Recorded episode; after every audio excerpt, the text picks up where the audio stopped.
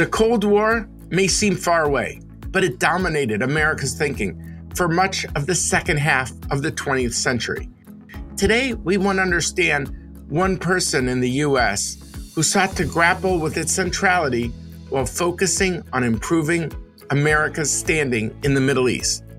How do you both preserve close ties with the Soviets, but at the same time marginalize them in the Middle East, even if it meant going on the highest form of nuclear alert since the 1962 Cuban Missile Crisis? How do you move a leading supporter in the Middle East to be close to Washington and not to Moscow?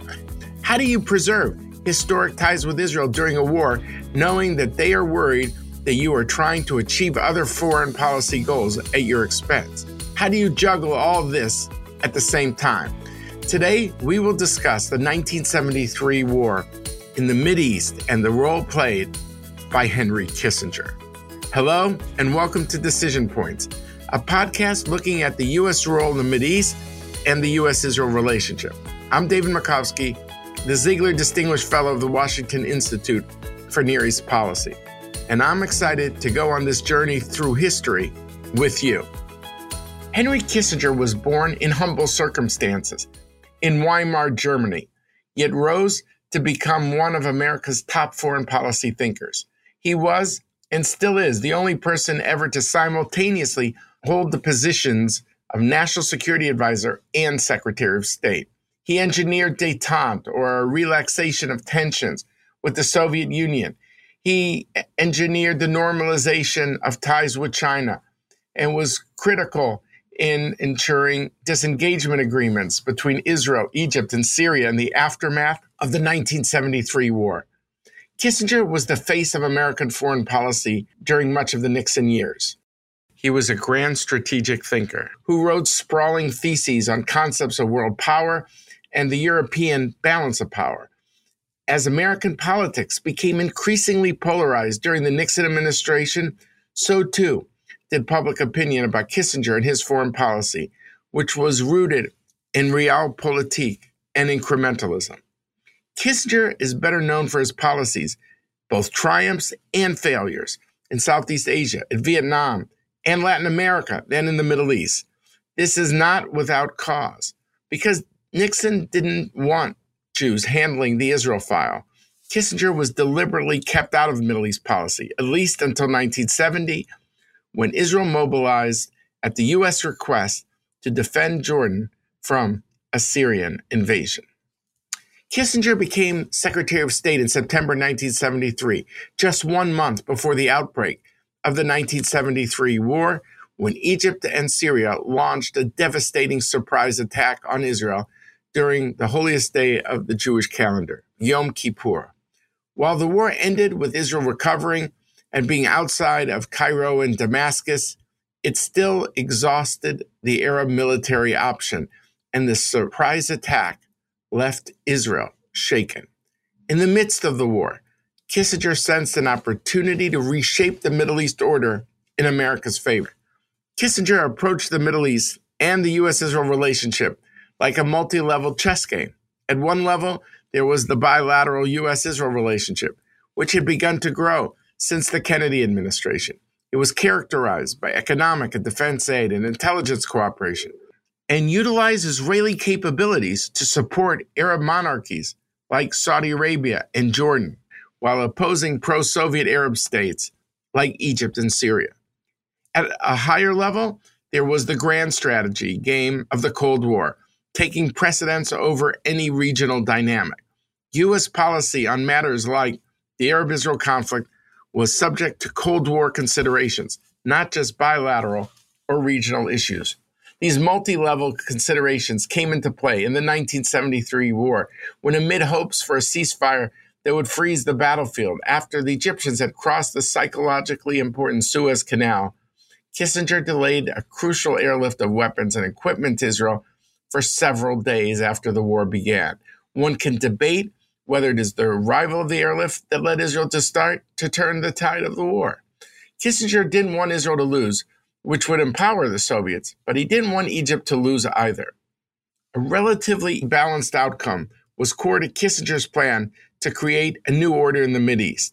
Israel would continue to hold the lands it had conquered in the 1967 war, but with full awareness that this came at a high cost, while the Arab states would accept that they could not beat Israel with force.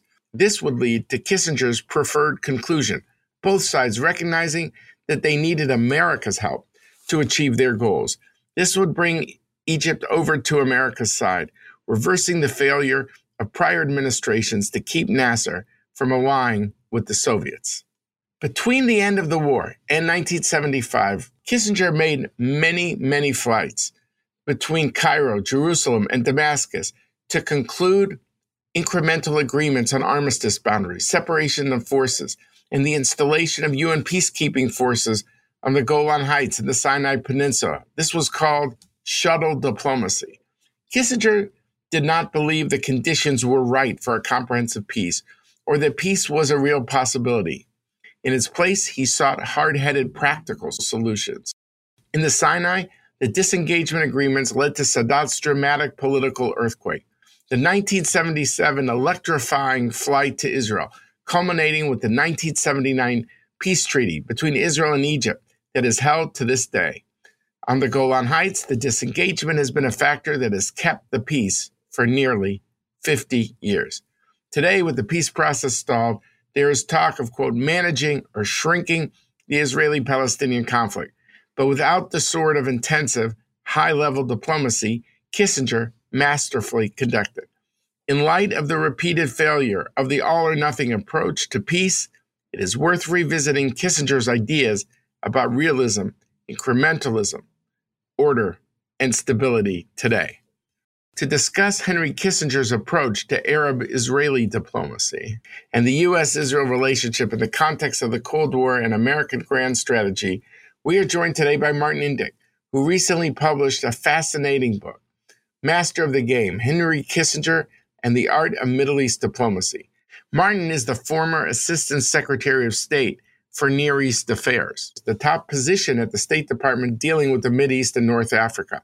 He's a two time ambassador to Israel and special envoy to the peace process in 2013 and 14. I should say I was a member of Martin's peace team in the 2013 and 14 time that worked out of the office of the Secretary of State. Martin is also a former vice president of the Brookings Institution and currently a distinguished fellow at the Council on Foreign Relations. Martin was given extensive access to Kissinger's private papers while writing The Master of the Game, and he presents a never before seen material alongside a comprehensive analysis of Kissinger's Middle East foreign policy. Martin, thank you very much for joining us today. I really urge people to read this book. It's really first rate in terms of diplomatic history you bring a whole set of facts that are not always known to people, your access to the Kissinger papers and the like. People who are interested in the Middle East and the Arab Israel conflict and Arab Israel relations today, this is a must read. So I'm really delighted that you've joined us today. So let's go a little bit pre 73, if, if we can. Kissinger thought about regional order in the Middle East, but his academic life was based on understanding regional order in Europe? To what extent was Europe a guidepost to his thinking, or did he think the Middle East was very different, a set of circumstances and outlooks, and therefore Europe would have only limited value, and therefore the analysis had to be different? And to what extent did the 1970 crisis, where Syrian tanks invade Jordan and the U.S. asked Israel to intervene, and then the Syrians pull back? It's been described that this was a big moment in terms of looking at Israel as a, as a strategic asset for the United States. How important was this for Kissinger's thinking at the time? Before the 1973 Yom Kippur War, Kissinger viewed the Middle East through two lenses. One was a bureaucratic lens. Nixon had prevented him from having any role in the Middle East because he viewed him as pro Israel because of his Jewishness. And he'd given the file to the State Department, to the Secretary of State. And so Kissinger was determined to undermine Rogers and try to get control of the file. The second lens was the Cold War lens of competition with the Soviet Union. At that point, the Soviet Union had established a strong position of influence in the region through close relationships with the radical Arab states, Egypt, Syria, and Iraq.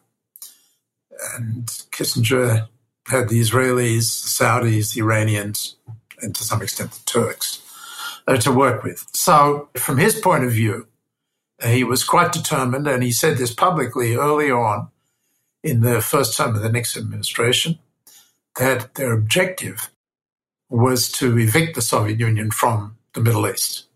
And that sooner or later the Arabs would turn on the Soviet Union and then the United States would need to respond. In the meantime, in typical Kissinger realist fashion, he sought to establish a balance of power in the region based on Iran and Israel having a preponderance of power over their Arab competitors or, or adversaries.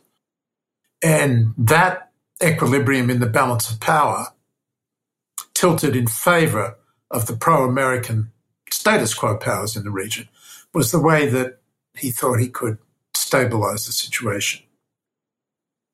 But he made sure to bolster that through detente with the Soviet Union and an explicit understanding with the Soviet Union that neither side would seek to take advantage of the other, unilateral advantage of the other in the region. So it was a local balance of power bolstered by detente. And that's what he thought would hold.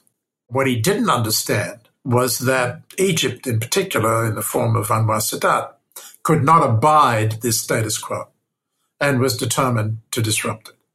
So he did precisely what Kissinger had publicly called on the Arab states to do. He evicted Soviet military advisors from Egypt in July of 1972 and wanted to engage with Kissinger, wanted to send his national security advisor to the United States to talk to him about concerting strategy. And Kissinger said, Well, why should I do anything for Sadat? He kicked out the Soviets without coming to me, so why should I pay him anything? He regarded him as a buffoon. That was his word that he used, as a character from the opera Aida, which is set in Egypt. So he didn't take him seriously. And he thought that the construct that I'm describing could hold. Now, you asked about the 1970 crisis in Jordan.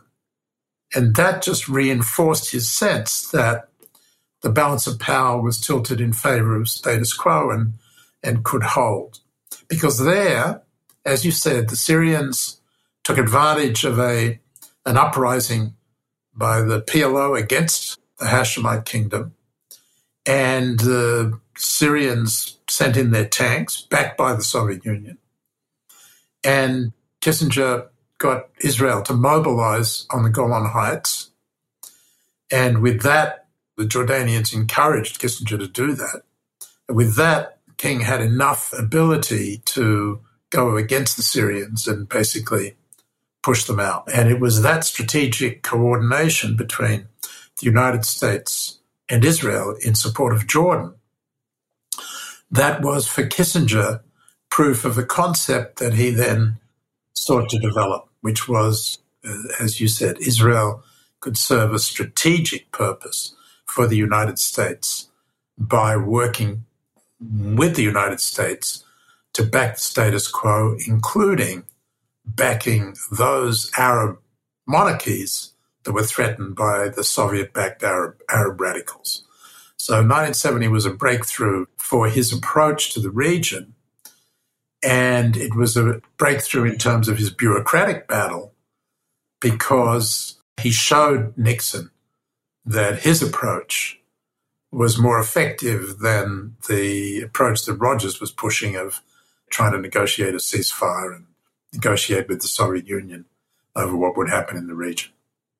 Europe, he understands, is very different, and that you know he's dealing with the whole different set of actors he sees the enmity of the Arabs as at this point pretty much as, as, as a constant.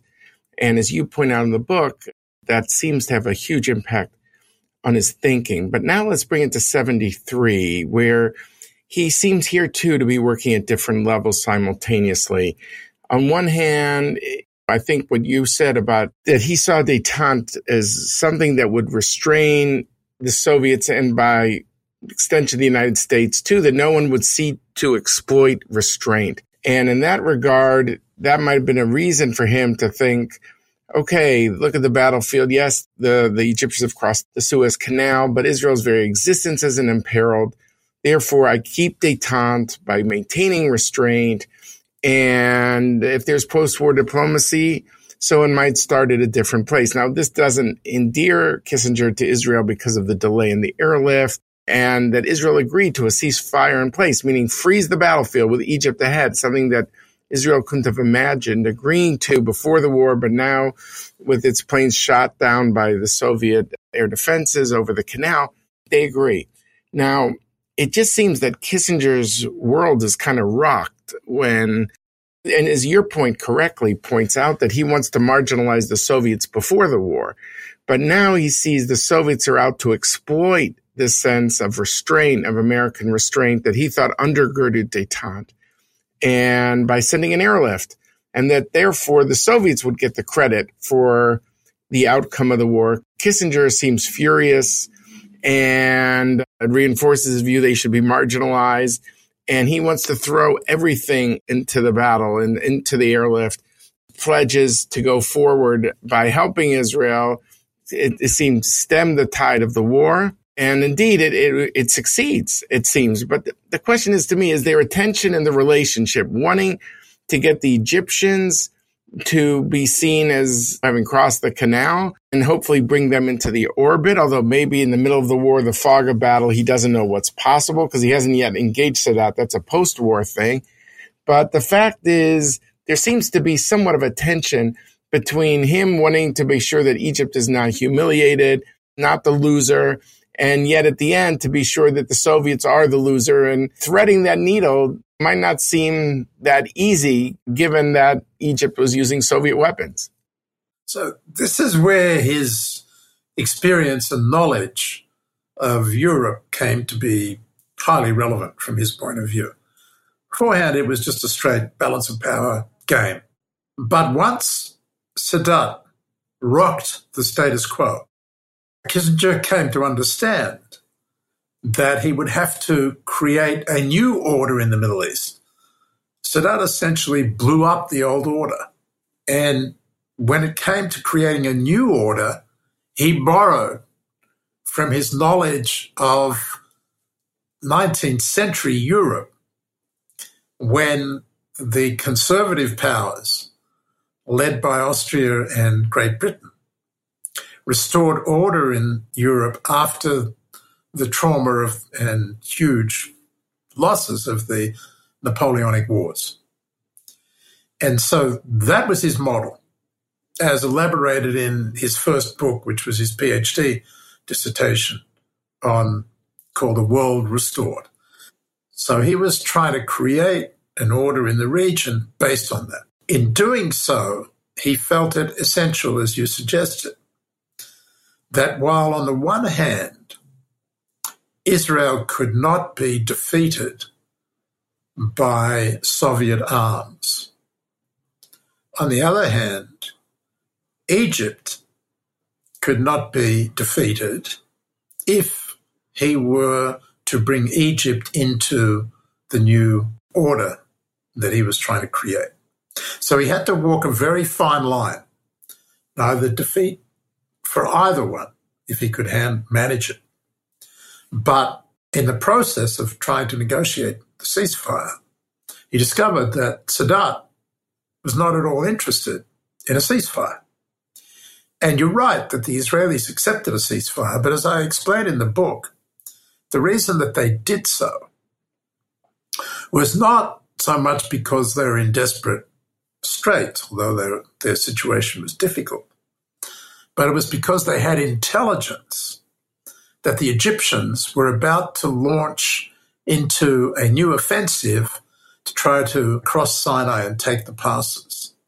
And when they got that intelligence, they said, well, we'll tell Kissinger we accept the ceasefire because we know, which Kissinger did not know, that the Egyptians are not going to accept it. They're going to launch an offensive. So we can gain the brownie points of saying we were ready for a ceasefire. And won't cost us anything because the Egyptians are the ones who, who will refuse it. So that that was the game that was going on. Kissinger didn't know that. You know, in in those days, the United States had very little battlefield intelligence, real time battlefield intelligence in that war. The Soviets did because they had their Foxbat intelligence aircraft flying over the battlefield out of Cairo West Airport. But, but the Americans were dependent on the Israelis, and the Israelis weren't telling them. So that was the game he was trying to play. He wanted to limit the damage to detente to the extent possible. He wanted to come out of it in a way that he could work with both Egypt and Israel, that Israel would be humbled but not defeated, that Egypt's pride would remain intact, but that they, if they wanted to achieve their objectives of regaining territory, they would have to do it through American auspices of a negotiation rather than relying on Soviet weapons. To the extent they relied on Soviet weapons, he wanted to make it clear to them they were going to lose. But he was willing to play hardball, Kissinger, here in a way that this is the, like arms things have been held up before. You detail in the disengagement agreement at certain points he held up things on the military side. Again, he didn't think he was imperiling Israel's existence. You could see how the whole idea of holding up arms in a war could, you know, it was a controversial move. Well, yeah, I think it's it's often misunderstood, but your basic point is correct. He understood that American arms supplies to Israel, especially in a crisis, gave the United States immense leverage. But as he argued to his staff at the time and to Haig, who was chief of staff to Nixon, and to Nixon also. He argued to them, look, we have to be on Israel's side in this crisis so that we can turn against them, quote unquote, when it comes to the ceasefire. That was his calculation. He, as I said before, he did not want Israel to lose. And when it looked like they were losing in the early days of the war, that's when he decided that the United States needed to launch a resupply effort. But he wanted to do it in a way that would be low profile because he was concerned that the Arabs would respond by imposing an oil embargo, which is precisely what they did once they saw the resupply. So he tried to keep it at a low level, as you point out. The Russians started coming in and resupplying. And the Israelis told him that they were having trouble because of the lack of supply. And it was at that point that he went to Nixon, and it was Nixon who said, Look, stop screwing around, send everything. And Nixon ordered that, and that's when they stepped in and basically provided everything. But Kissinger always had in mind that when the time came for a ceasefire, he would turn on Israel and force them to accept a ceasefire. What mattered was to get Israeli military pressure on Egypt to get Sadat to accept a ceasefire, and then he would turn around and get Israel to do it. I actually had a chance to talk to Kissinger about because Quandt in his book Decade of Decision, and Quandt served at the National Security Council, and he said this was the biggest decisions in government he remembered. I asked Kissinger about it, but in Kissingerian fashion, he kind of poo pooed it. He goes, Oh, yeah, but he was at the NSC, but that's like he was in the underbrush, I think was the word. But that doesn't surprise you. But so look, sometimes the best laid plans get intersected with reality. And Sadat turns out to be not the Aida figure that Kissinger thought, but a real strategic thinker who was willing to flip sides. And I'm just trying to think of that juncture with reality. I think you write that the war was created a, a plastic moment that he could use to mold the new reality. But he had the good fortune of having Anwar Sadat, who turns out to be like, you know, this historic figure of the 20th century, to have him as a partner. And I'm just trying to think about how Kissinger's plans for in the post-war as it began, and when Nixon said, "Henry, you know, you got to go do this," and with the oil embargo, you got to bring diplomacy, and maybe he wanted to do it anyway, as you suggest.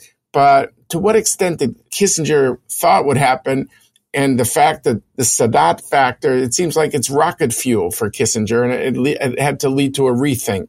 Absolutely. But the rethinking started during the war when he came to understand very early in the war that Sadat's war aims were limited from a communication he got from the Egyptian National Security Advisor. And that in fact, what his real purpose was, was to start a peace negotiation. And so Kissinger immediately came to understand that he had underestimated Sadat. First of all, in not expecting him to dare to launch war. And then, in terms of his war aims, being tied to diplomacy, something that Kissinger could relate to. So that was the first thing.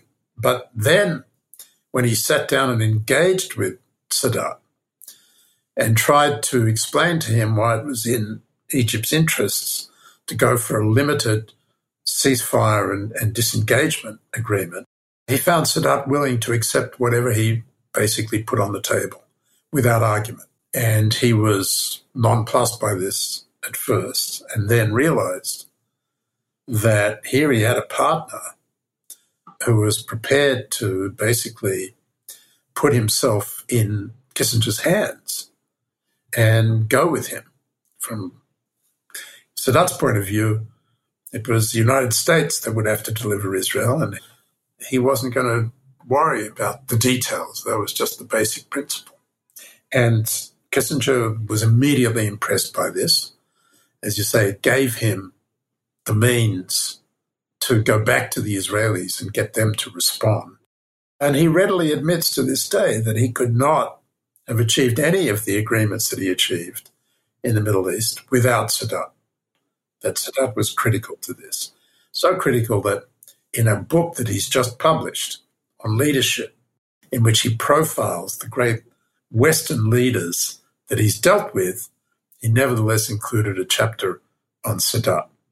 And the chapter is about the visionary nature of Sadat's leadership.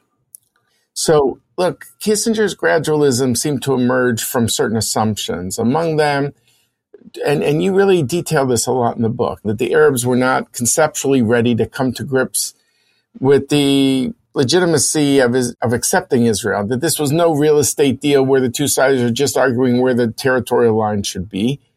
And you say that his sense of an unremitting hostility, Kissinger thought best not to overshoot, but uh, uh allow an equilibrium to emerge that's predicated on what you call, I think, the stability of exhaustion the more the Arabs realize they can't get what they want, but have to settle for incremental change and Israeli withdrawal in return for incremental peace, the more they become accustomed to at least the reality of Israel, which has implications over time. And you said that Kissinger always grappled with something you'd hear in Israel too. There's an asymmetry between the tangible nature of withdrawal and the intangible nature and aspiration for a, a, distant peace, which you hope will come. But the, the withdrawal could make you more vulnerable and not more secure. So it's, it's hard to do this in the land for peace equation. But that Kissinger, taking all this together, felt gradualism was the only way. Yeah. So, first of all, he didn't buy the territory for peace equation as in embodied in UN Security Council Resolution 242. Because he himself didn't believe in peace as an achievable objective, not just in the Middle East, but just generally. He was quite jaundiced about this to the point where he saw the pursuit of peace with too much enthusiasm, which he felt Western and particularly American leaders were wont to do would lead to its opposite. He called it the paradox of peace. And that's in his first book, which was about Europe, not about the Middle East, in, in which he basically lays out, explains why he was skeptical of, of the pursuit of peace. Appeasement leading to the Second World War was the kind of prime example that he lived through. And so, therefore, what he cared about was not peace, but order.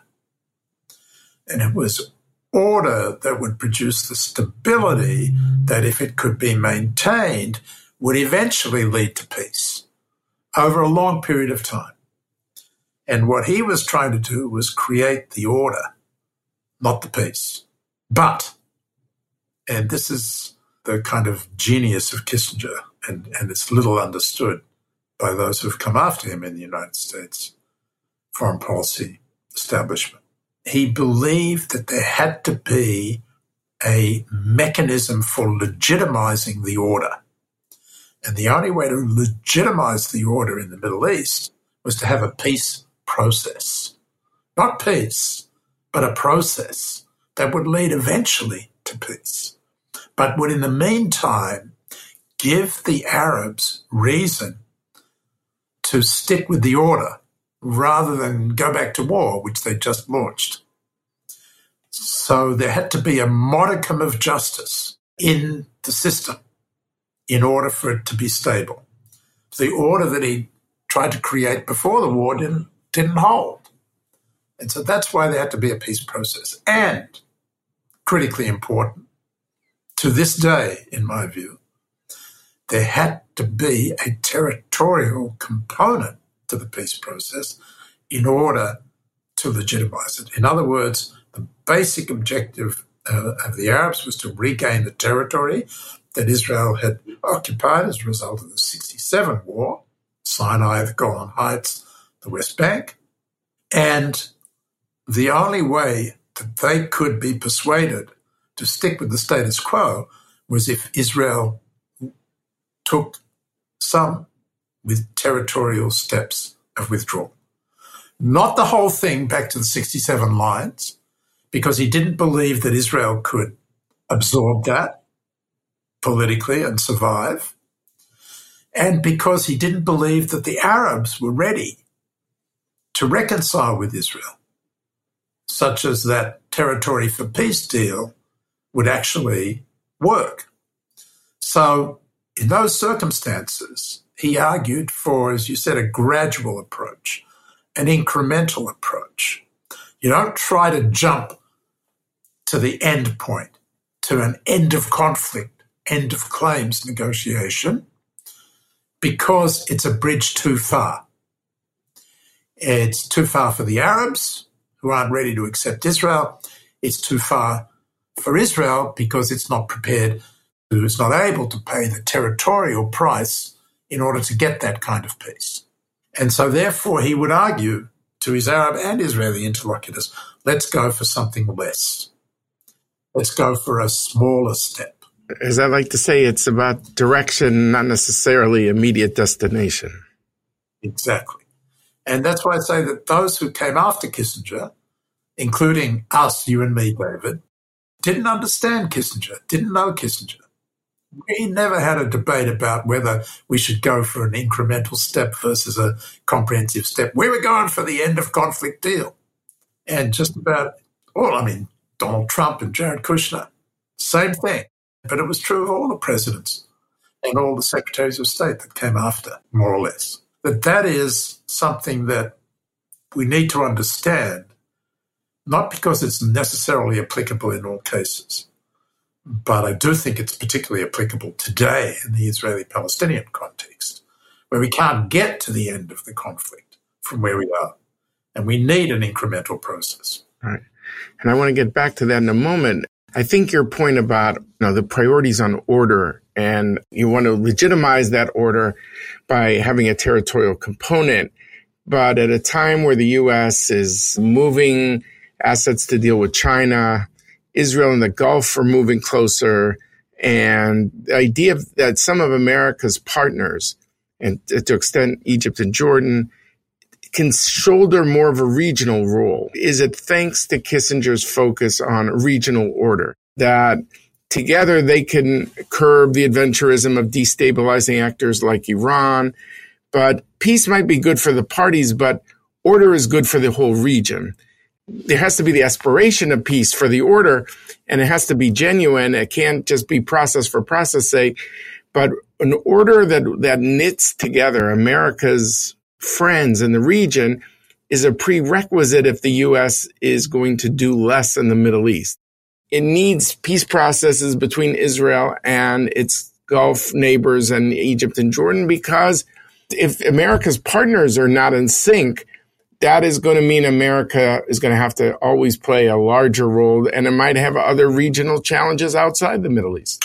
Yeah, I think that's exactly right. From Kissinger's point of view, order always preceded peace, as I've said. And in an environment in which you have a revolutionary power in the region, in the form of Iran, that is seeking to upend the status quo and that is doing its best to undermine any efforts to achieve peace through its proxies in the region. An order in which Israel and the Arab states come together to counter Iran, contain Iran, reduce its ability to disrupt the status quo, is the prerequisite for any advance when it comes to Israeli Palestinian peace. But within the context, the way in which the Israeli Palestinian relationship has now stagnated into a kind of almost frozen conflict, almost because it's not entirely true. There's all these terrorist attacks and Israeli military actions. And so there's always a degree of friction. But the lack of a Kissingerian incremental peace process to legitimize the order is a problem. And of course, Israelis, starting with Prime Minister Netanyahu, like to argue that we don't need to worry about the Palestinians anymore. We can have peace with the Arabs and, and everything will be fine.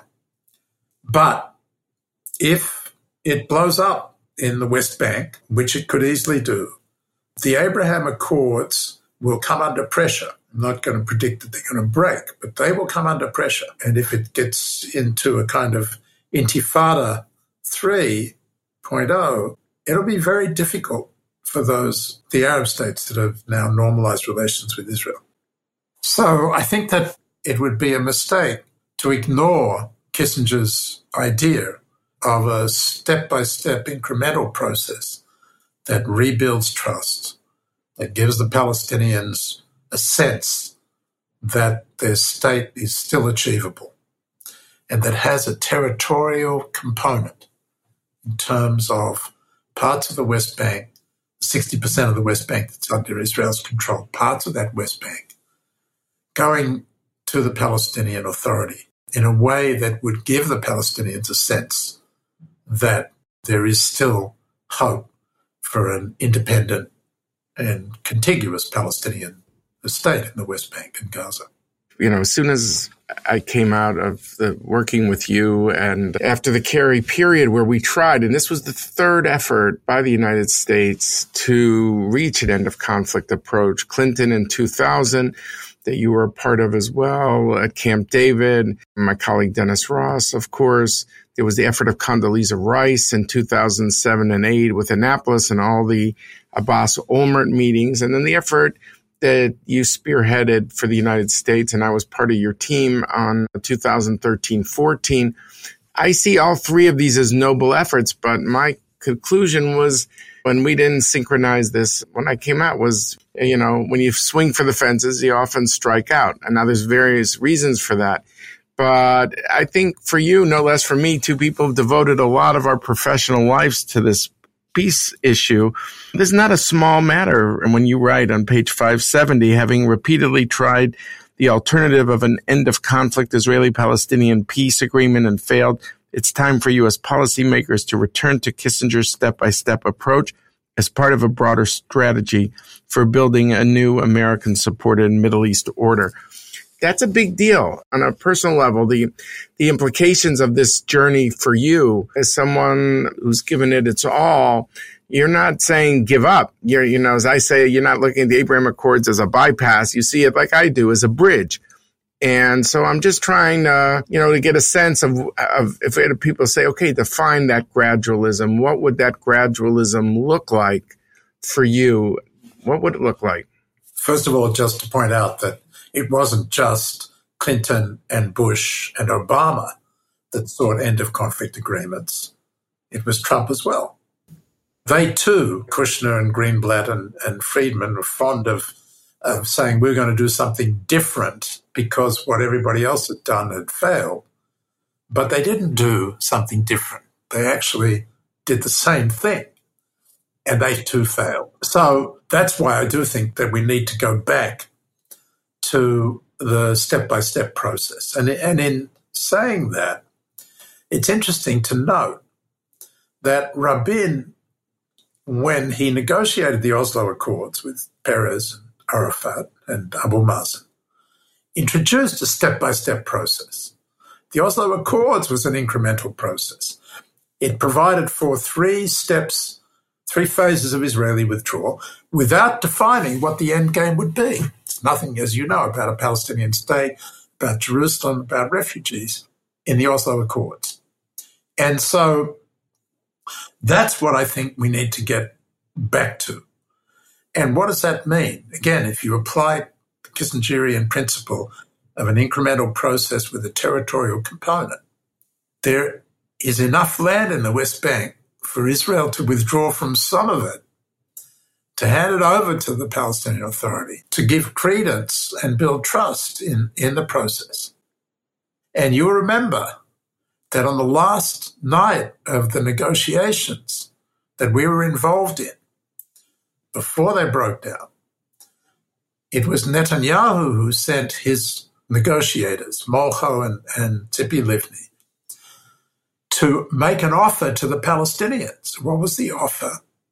30,000 dunams in Area C, a territorial component. And the Palestinians were very interested before the whole thing blew up for other reasons that we don't need to go into. But my point is that if Netanyahu could do it, and by the way, his negotiator said we don't need a cabinet decision. This is under the control of the defense minister. If Netanyahu could do it, then any new government in Israel after the elections could do it. And that is, I think, what the administration which has basically been hands off when it comes to any attempt at a peace process, should be doing. It should be trying to introduce an incremental approach rather than saying, well, we can't end the conflict, so we're not going to try. Whenever it's all or nothing in the Middle East, it's nothing. I just really want to urge all the people listening to this podcast to really read Martin Indyk's book, Master of the Game, because it's again a first rate piece of diplomatic history. Everyone who reads it will benefit from an enhanced sense of understanding of Kissinger's view of the Middle East, how the Middle East was changed by developments in the 1970s, the emergence of Sadat. You had also Rabin on the Israeli side so you're, you're dealing with really outstanding actors at the time, and you bring it all to life with great analysis and really great sensitivity and enormous amount of data to back it up. And I just want to thank you very, very much, Martin Indyk, for joining us on this podcast. Thank you, David. It's a it's a real pleasure. It was a pleasure to work with you on peace. It's a pleasure to have you as a as a colleague in the think tank world, and it's a it's a pleasure to have the chance to talk to you about it. So thank you, and thank you for your kind words. Martin Indyk has done a very deep dive into this incredible period of American Middle Eastern diplomacy. He has unearthed a lot of new material. Whatever his criticisms of Kissinger, has had the good fortune also of Kissinger's long life now at the age of 99. This has enabled Martin not just to have access to Kissinger's papers, but to have wide ranging conversations with the man himself. Martin is not the only one with good fortune. It is clear that Kissinger's good fortune is that he discovered that Egyptian President Anwar Sadat was dissatisfied with Moscow and wanted to join America's side. Sadat realized that Russia could give him arms, but not his land. If he wanted to recover Egyptian land, the road he needed to travel was to Washington in order to reach Jerusalem. In the process of writing this book, Martin was reminded of the virtues of gradualism. It was Kissinger's disengagement agreements that set the foundation for Sadat to hit the home run and to make his historic flight to Jerusalem in 1977. This peace treaty has held ever since. Without Egypt and the war coalition, the interstate wars between Arabs and Israel, beginning in 1948, ends with 1973. Yes, there are non state actors like Hezbollah and Hamas, and there's always the Persian Iran, but many lives in these countries have been saved due to peace. Martin and us have tried full peace between Israel and the Palestinians, and we are reminded with this Kissinger book of the virtues of gradualism that can evolve into something that endures, like the Egypt Israel peace treaty. If it's only all or nothing in the East, it is tragically often nothing. We could do well to remember the 1973 war and its aftermath. Its lessons are worth remembering to this very day. I want to thank all of our listeners from all over the world. I hope you listened to all of season four and to all previous seasons. You can find Decision Points on iTunes, Stitcher, Spotify, Google Play, or wherever you get your podcast, as well as on the Washington Institute website. Download and subscribe to never miss an episode. While you're there, please leave us a review and rating and tell your friends. I want to thank all those who made this podcast possible. Our coordinators, Gabriel Epstein, David Patkin and Jonas Schrock, and our researchers, Valeria De La Fuente and Stuart Harris. I also want to thank Jeff Rubin, Scott Rogers, Carolina Krauskopf, and Maria Radacci of the Washington Institute. And finally, Adrian Bain, our producer, and Richard Myron from Earshot Strategies. Thank you all.